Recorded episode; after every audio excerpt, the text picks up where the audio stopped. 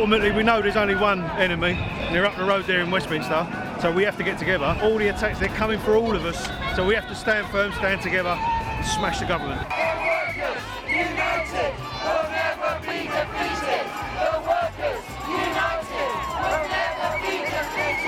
No way, no, and never was the members' view about the possibility of so called lone working in any of these holes. The effect was huge, again, particularly as Walmart was trying to reach some more upscale customers, expand into urban areas. This had a real detrimental effect on their ability to do those things. I think it's the characters, if they come fully formed and you're really wide open to what's going on for them at that moment.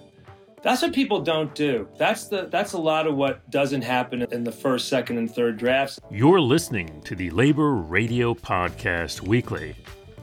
On this week's show, hundreds of thousands of nurses, teachers, and transit workers have taken to the streets in the UK for living wages and against privatization of public services. Work Week Radio has that report. Then, the secret art of negotiation. Why is it an art and not a science? On the latest Union Days, a UK based podcast that's returning from hiatus.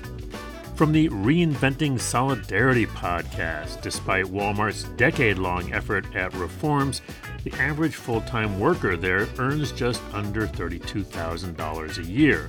Author Rick Wartzman explores what this suggests about the systemic failures of capitalism in the 21st century. On Writing podcast host Greg Iwinski talks to screenwriter Tony Gilroy, who's currently the showrunner and executive producer of the Star Wars series Andor. Gilroy talks about how his music career influenced his work as a screenwriter, why empathy is the key to imagination, and the similarities between being a showrunner and a dairy farmer. We wrap up this week's show with a poem by Catherine Paulson Wood from the Radical Songbook podcast and from Labor History in 2, the day known in Great Britain as the Battle of Saltley Gate. That's all coming up on this edition of the Labor Radio Podcast Weekly. And if you like what you hear, take a moment, subscribe, and share the show. It's what we call Sonic Solidarity. I'm Chris Garlock, and this is the Labor Radio Podcast Weekly.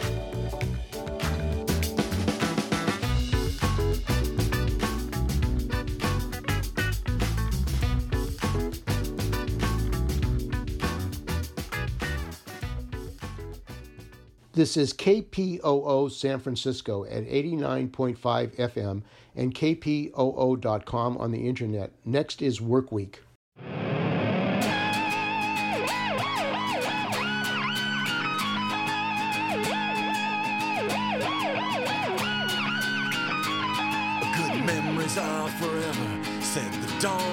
Tombstone.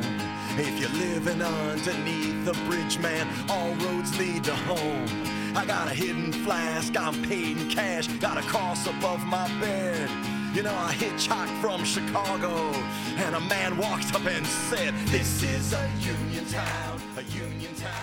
This is Steve Zeltzer with Workweek. First, we start with the mass strike wave hitting Britain. Hundreds of thousands of nurses, teachers, and transit workers are taking to the streets for living wages and against privatization of public services. Here are some of their voices. When teachers' pay is under attack, what do we do? Stand up, fight back. When teachers' pay is under attack, what do we do? Stand up, fight back. It feels a lot like the sort of heads of universities see students as money in and lecturers and educational resources as money out. So they've got more and more people who have precarious contracts and aren't paid like prep and mark teaching huge modules which is you know it's rubbish for the students it's rubbish for the workers and you can't build a future on that. You're mm. moving from job to job uni to uni and it's, it's impossible to sort of survive really I've only been in the profession for three years, but already how the cuts are affecting teachers and the students in our schools is so evident. And I have friends who have already that I've trained with that are already no longer in teaching, and that's because of how we see our jobs being affected. As a non-core subject, the concern is that we will get get less and less funding. Because we have such an issue with retention, we have less and less teachers who are able to teach the subjects. Non specialists then have to start to teach languages that they may not be a specialist in, and it all has a knock on effect on the quality of education that our kids are getting how our work life balance is affected as well. The TAs have disappeared, so we are replacing that well, however we can. Extra work for social work that has been cut as well. So, yeah, we are not teaching anymore. We are doing firefighting in the classroom the whole time. Our kids at school who might identify as LGBT plus haven't got access to proper counsellors and mental health workers because of that lack of funding. So that is affecting their well-being, it's affecting their ability to make progress in their lessons. Today is the start of LGBT plus History Month as well. This year is 20 years since the repeal of Section 28 when we couldn't do these kind of things in schools. That's why I wear this t-shirt about an inclusive curriculum because it's important that everybody is included. Education matters! Support our schools! Education matters! Support our schools! Education matters! Support our schools! Our struggle is the school struggle as a, as a whole system.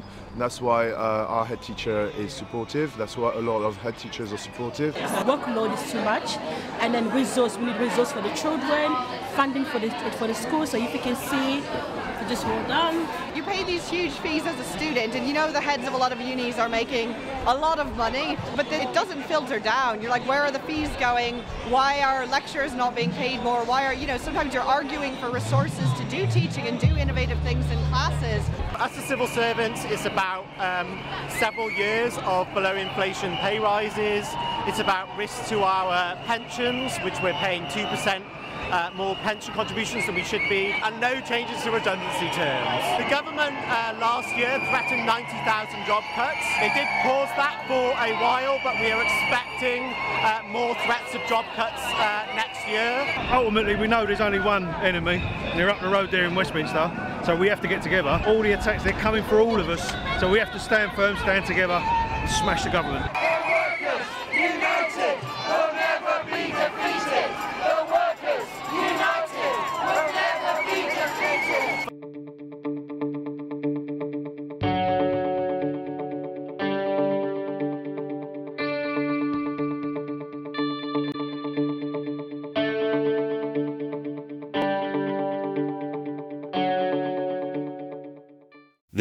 Is Union Days.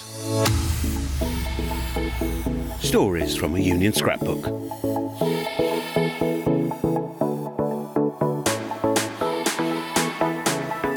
For 30 years, the bread and butter of my work was negotiation. So, how to sum up the art, the practice, the performance of negotiation? It's not easy. And believe me, I'm leaving out much more than I've included. In the end, I think it's all about the relationship. That's what makes it tick. Can you trust the person sat across the table from you? And if you can't trust them entirely, can you at least have an honest conversation? And if you can't do either of those things, what can you do to put yourself in a position where you can? I think I will always believe that the only true prism through which to understand negotiation is power. The balance of power between all the parties involved. But real power is more than just a crude calculation of relative strength. I mean, if we get into a scrap, a dispute, then the dynamics change. You want to win. You need to win. The room for manoeuvre and compromise constricts dramatically, while the stakes expand in direct proportion. The London Underground Northern Line, that's the black one, runs up through southwest London in a fairly straight line. Tooting, Balham, Clapham, and then, just after Clapham North, the line kinks. Above ground, the A3 widens into the broad sweep of Clapham Road as it heads up towards the Stockwell roundabout. The diversion was necessary, so it's been said, to avoid an old burial ground long disused but still toxic by the time the tunnellers got to work in the 1920s. Decades later, two contractors clambered down a manhole shaft without the means to check whether the air was breathable at the bottom, still less the ability to stay alive if it wasn't. Tragically, it wasn't. Manhole covers were padlocked shut, and there was a standoff about what would constitute a safe system of work between us and the employer. No way, no, and never was the members' view about the possibility of so called lone working in any of these holes. That is to say, there would always need to be at least two people attending any job that required unlocking the manhole cover and going down the steps. Oh, and by the way, we also wanted the lab report into the atmospheric conditions before we'd even think about allowing anyone anywhere near there. You tell 'em, I was emphatically instructed. No acceptance of these preconditions, no negotiation. But there was something that could be done, even in the absence of two person working and the lab report. An accident investigation into a similar recent tragedy in the US generated a 10 point checklist for safe working in confined spaces, just like working at the bottom of a manhole. So, there was a protocol in place, at least theoretically, and access was indeed needed to these sites. At the meeting, my inflexibility was complete. In the nicest possible way, I absolutely told them so.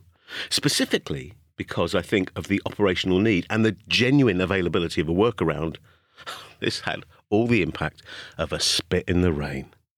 The employer knew it was a vacuous position and had a strong incentive not to be diverted. There wasn't even a kickback from our reps when I reported back the outrageous intransigence of the employer, which kind of shows the employer's judgment was right on this occasion. I was new in the job, so it taught me a useful lesson about leadership, judgment, and giving yourself room for manoeuvre. This has been Union Days, scenes from a Union scrapbook with me, Simon Sapper. Music is by Scott Holmes, production by Makes You Think. Subscribe, rate, and review on the podcast platform of your choice. You can email the show at info at makesyouthink.com. Thanks for listening. Welcome to Reinventing Solidarity, a podcast of the journal New Labor Forum and the School of Labor and Urban Studies at the City University of New York. My name is Paula Finn, podcast host and editor of New Labor Forum. I'm very pleased to welcome Rick Wartzman to this New Labor Forum event to discuss his new book, his fifth book, published at the end of last year called Still Broke Walmart's Remarkable Transformation and the Limits of Socially Conscious Capitalism.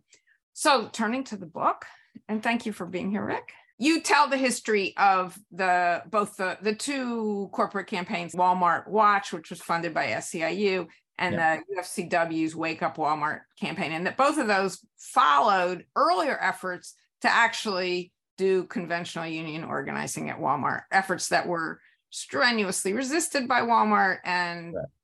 failed miserably and so then they turned to what um, one of the people you quote in the book called the air war, which, you know, from the, they abandoned the ground war and started doing propaganda campaigns criticizing Walmart. And because these campaigns did have an impact, they reached a lot of people, and Walmart developed a very bad reputation, right? And especially among progressives, but to some extent, in the wider public, even including their longtime oh. customer base. So one explanation for this is that the unions are sort of get some of the credit. Is do you think that's true or what? How do you look at that whole question? When you cut to 2015, when for the first time Walmart raised its starting pay, you know, across the company. Obviously, look, starting wages at Walmart in 2015 weren't the same as when Sam Walton ran the stores in the 60s. The market had bid up wages over time and minimum wage laws, even, even very slowly at the federal level, but even at state and local level, right, wages had, had gone up. But they had never instituted an across the board wage increase. So why did they do it? I think it was a whole bunch of factors.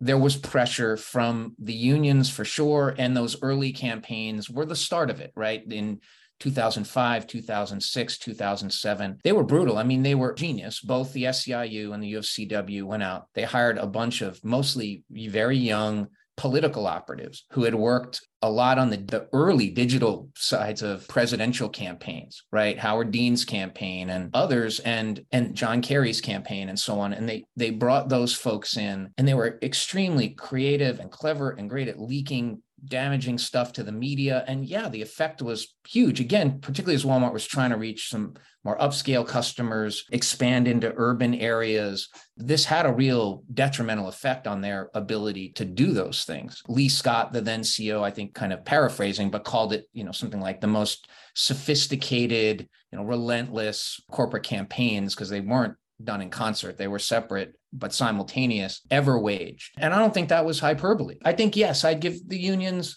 in those campaigns. Some credit for putting Walmart down this path. But I think the biggest reason they moved on wages at all was actually a business imperative. By 2011, there's some evidence, certainly by 2013, they had cut labor costs so deeply and were holding down labor costs so much to keep profits where they wanted them that turnover had reached just even for retail like epidemic proportions right? I've heard it was as high as 200% some stores I, there's an anecdote in the book of an executive going into a store and the turnover was 400% right? So you know completely just unsustainable as a business. And what that does is it means shelves aren't stocked properly. So they had empty shelves. Stores were dirty right? That same executive who told me about the 400% turnover went into a store, looked down and asked her colleague, Oh, when did we switch to the brown floor tiles? And he said, Those aren't floor tiles, that's dirt, right? The stores were dirty. It was a mess. And as a result, Walmart's sales, their same store sales, were declining quarter after quarter. And so Doug McMillon, then a new CEO, came in and knew he had to make some investments in their workforce, including in pay, or the business was just going to be run into the ground. And so I think it was all those pressure points, public image, all those things, inside change agents, outside pressure, but also really just a, a business need.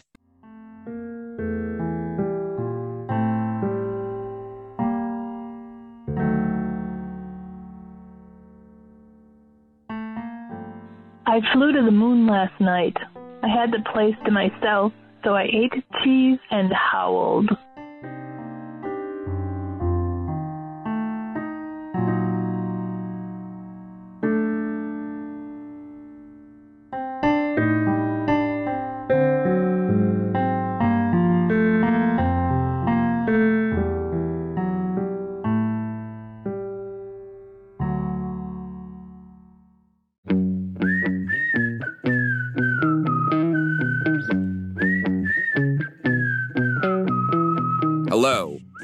Listening to On Writing, a podcast from the Writers Guild of America East.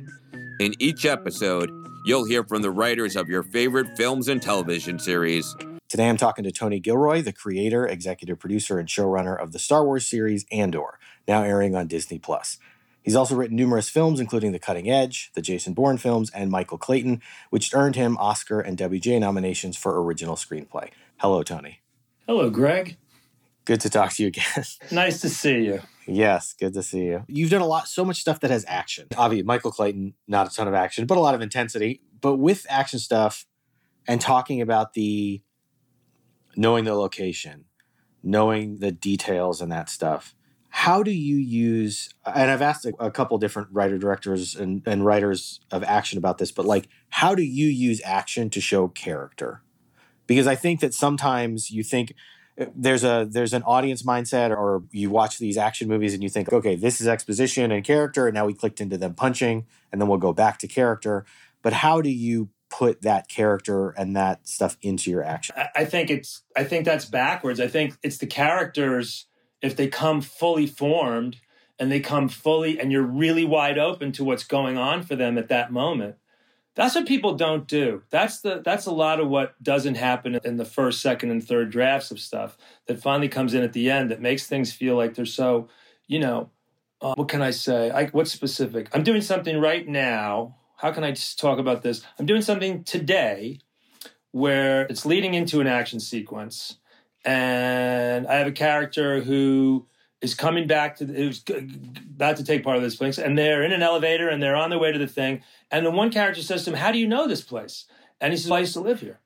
And the idea of what that means and what it means later on in the story, and the fact that you're in it, as opposed to just two dudes riding up in the elevator, strapping up, getting ready to go. Are you ready? Are you nervous? Are you ready? What's going to be out there? Is it a trap? Is that I used to live here? And having your character be crippled for a moment by nostalgia on the at the precipice of an action sequence is I think what you're talking about. I think you have to yeah. be like a truffle pig all the time and the truffles are the what the people feel and then people always don't say what they feel. So is it something that they feel that you can find a way to get out of their mouth? Uh, what's another good example? I don't think they we it didn't really work out, but there was a the car chase and did I maybe I wanted to do it in Bourne and then I didn't do it and I did I do it again in Legacy? I'll give you a great example. Car chase. Look at Nightcrawler. that that car chase in Nightcrawler, they shot in one night. I think we shot Bourne Legacy car chase for a month, God knows how long, billions of dollars. The car chase in Nightcrawler is conceivably, arguably better. They shot it in one night. Why is it good? It's good because Riz, Ahmed, and Jake are in the car, and there's a huge issue between them as the thing is happening. They have a real problem in the car about what's going on. And because there's something that's absolutely tense going on between them, it's so vivid. The car chase just takes on this incredibly elevated bit of energy, even though it's a very small, contained thing. It's you got to just care about these people. You got to be with these people all the time. If you don't care about and and you know if they're fake, you know, you know when they go fake. Mm-hmm. I mean, I think, I, and that's, I think that makes the best action things richer when you, I guess, when the person is caring about something in it, but also when we feel like they have a reason for doing it or that they're fighting through something that isn't this is the obstacle let's smash through it it's i also you get a text that your wife is leaving you right before a bank robbery it changes the bank robbery Yes, exactly. unfortunately we're out of time but i want to thank you so much All right, thanks to everybody who listened in, and uh, and thanks Thank to the you. guild. Thank you, Dana. Thank you, Jason. Thanks a lot. On Writing is a production of the Writers Guild of America East. Thank you for listening and right on. I'm Rick Smith, and this is Labor History in Two. On this day in labor history, the year was 1971. That was the day that's known in Great Britain as the Battle of Saltley Gate. 30,000 Birmingham engineers had walked out in solidarity with a strike held by the National Union of Mine Workers. The miners were taking a stand against austerity pay. The Salt Saltley Coking Works had become the epicenter in the national labor struggle. During the labor dispute, the miners' union and the government had agreed that coal would only go to priority customers like hospitals. But Saltley defied the agreement and kept their gates open. A long line of trucks formed to enter the depot. The workers knew that if Saltley continued to operate, it would undermine their strike. The call went out for a mass action to close the gates. Between 10 and 15,000 working people answered the call. The Evening Mail described the scene with a front page story, writing Below trade union banners, a sea of faces stretched for as far as the eye could see.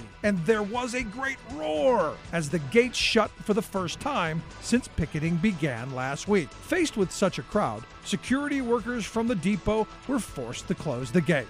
The crowd erupted with a cheer. Arthur Scargill, president of the Miners Union, climbed onto a roof to address the crowd, declaring, If working people are united, they can achieve anything. The victory was a turning point. A little over a week later, the government had agreed to a pay raise for the miners. A solid wall are we. Close the gates, close the gates. Our strength is unity. Close the gates. We've marched across the years through hunger, doubt, and fears. We are the engineers. Close the gates, close the gates. We Like what you hear? Check out more at laborhistoryin2.com. That's it for this edition of the Labor Radio Podcast Weekly, our roundup of highlights from just a few of the more than 100 labor radio shows and podcasts that make up the Labor Radio Podcast Network. We've got links to the shows you heard today in the show notes. You'll find all the network shows at laborradionetwork.org, and you can also find them. Use the hashtag LaborRadioPod on Twitter, Facebook, and Instagram. Labor Radio Podcast Weekly was edited this week by Patrick Dixon and Mel Smith. I produced the show, and our social media guru, as always, is Mr. Harold Phillips. Follow us on Twitter and Instagram at Labor Radio Net. Find out more on our website at laborradionetwork.org. For Labor Radio Podcast Weekly, this is Chris Garlock. Stay active and stay tuned to your local labor radio podcast show.